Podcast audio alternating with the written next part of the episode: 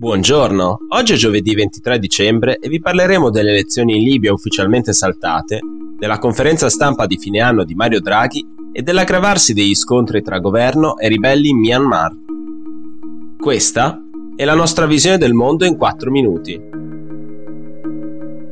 I pronostici delle ultime settimane si sono avverati, le elezioni previste in Libia per domani non si faranno Nonostante l'impegno delle Nazioni Unite e le diverse conferenze internazionali per arrivare al voto del 24 dicembre, ieri la Commissione parlamentare libica per le elezioni ha annunciato il loro rinvio a data da stabilirsi. L'Alta Commissione elettorale libica ha proposto di votare il 24 gennaio, nel tentativo di smorzare le conseguenze della pubblicazione lo scorso 20 dicembre di un documento con cui la Commissione ha imposto lo scioglimento dei comitati elettorali in tutto il paese. La resa è arrivata per diversi motivi, a partire dall'impossibilità di fornire una lista di candidati alle elezioni presidenziali e fare una scrematura tra il centinaio di aspiranti.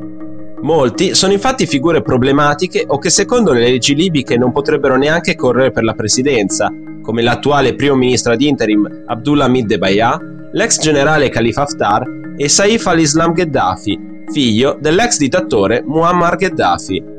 Sulla loro candidatura e su quella di diversi altri aspiranti presidenti pende infatti uno strascico di ricorsi e controricorsi in tribunale, che hanno legato le mani all'alta commissione elettorale. Un altro punto problematico per le elezioni è stato il mancato disarmo delle milizie, così come il ritiro dei diversi contingenti militari ancora presenti nel paese, in particolare turchi e russi. Secondo la roadmap verso le elezioni stabilita nei mesi scorsi, le milizie avrebbero dovuto essere smantellate o assorbite dall'esercito nazionale libico entro la data delle elezioni, ma così non è stato.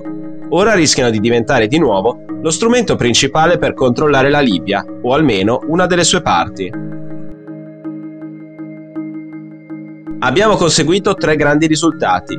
Siamo uno dei paesi più vaccinati, abbiamo consegnato in tempo il PNRR e abbiamo raggiunto i suoi 51 obiettivi, il governo ha creato queste condizioni indipendentemente da chi ci sarà, ha detto ieri il Presidente del Consiglio Mario Draghi durante la sua conferenza stampa di fine anno.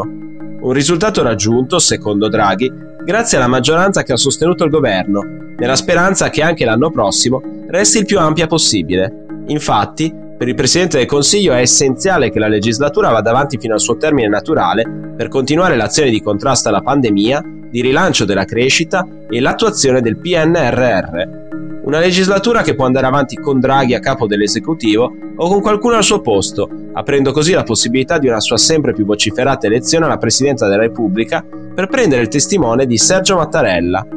Un'ipotesi su cui Draghi l'ha glissato senza confermare o smentire, limitandosi a dire che il mio destino personale non conta assolutamente nulla, non ho particolari aspirazioni di un tipo o di un altro e sono un uomo e un nonno al servizio delle istituzioni.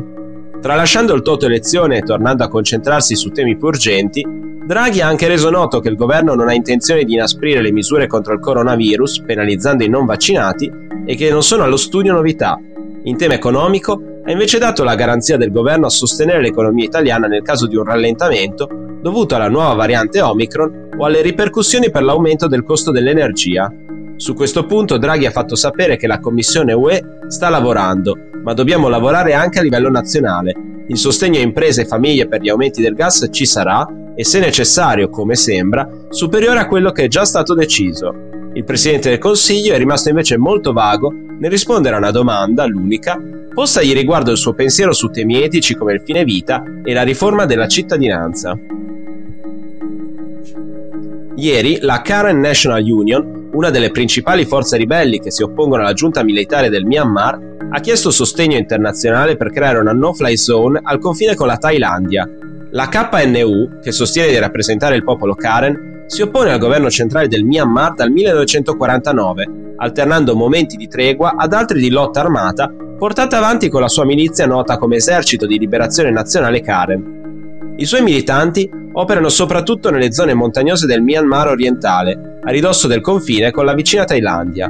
Gli scontri sempre più violenti con le forze di sicurezza birmane hanno quindi spinto i leader del KNU a richiedere l'intervento dell'ONU. Il loro timore è che la giunta militare possa presto fare ricorso alla forza aerea, coinvolgendo i civili nei bombardamenti.